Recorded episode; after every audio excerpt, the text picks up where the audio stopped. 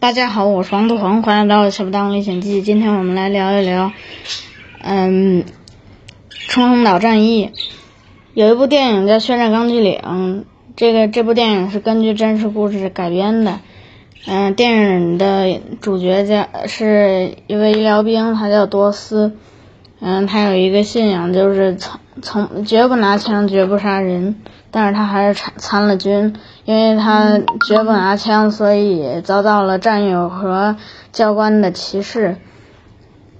嗯，但是他呃每次每每天战友和战友都欺负他们、呃，都欺负他，但是他还是坚持服役。嗯，最后他当了医疗医疗兵，然后有一天他们接到了任务要。嗯，要拿下钢锯岭，然后他们就登上了钢锯岭。刚登上去，嗯，日军就像潮水一般向他们发起了进攻，直接涌了上来。然后美军边打边撤，抵挡不住，只能，嗯，只能撤下了山崖。然后这个时候，美军的舰炮开始支援，但是多斯没有下去，他一直在救助伤员，然后把伤员抬到。抬到绳网，抬到绳网旁边，然后用用用绳子把伤员吊下去，然后这么来来回回，来来回回，整整救了七十五个人。然后最后，多斯被授予美国勋章。冲绳呃，这部电影的钢锯岭也是冲绳岛战役中的一部分。嗯，冲绳岛位于日本的南部。嗯，距离日本本土有三百四十海里，然后，嗯，然后美军在一九四五年，嗯，要进攻冲绳岛，为以后攻打攻攻击日本本土，呃，奠定基础。然后，美军整整派了，嗯、呃，是。嗯，第一波派了十八万人，然后再再加上，嗯，后续增援和舰舰艇上，嗯，和海军一共有五十四万人。然后钢锯呃那个冲绳岛上的日军才十万人，然后一共派了一千四百艘战舰作为支援。然后，嗯，美军从。从冲绳岛的西边登陆，然后海军陆战队往北边攻，陆军往南边攻。其实真正真正的日军就一直聚一直在南边，然后日军设立了三条防线。嗯，日日军一直在南边的高地上，嗯。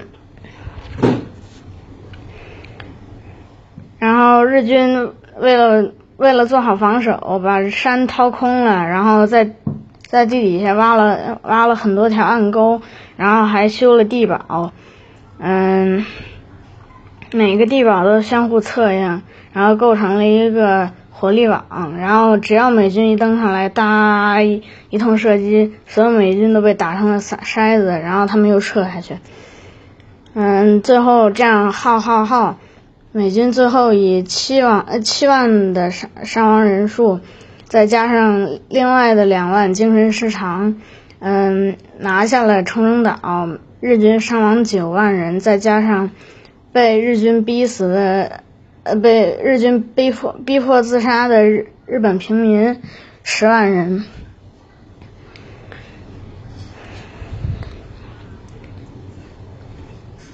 冲绳岛战役是。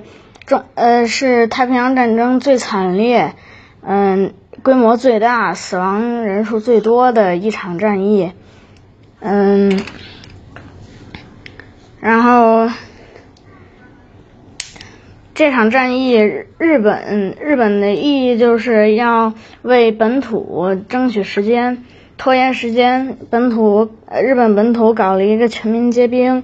嗯，新嗯。征兵一个新的征兵法，全民皆兵，全部日本人民不管不管嗯、呃、男女，全都全都是士兵，然后全都当兵，嗯、呃，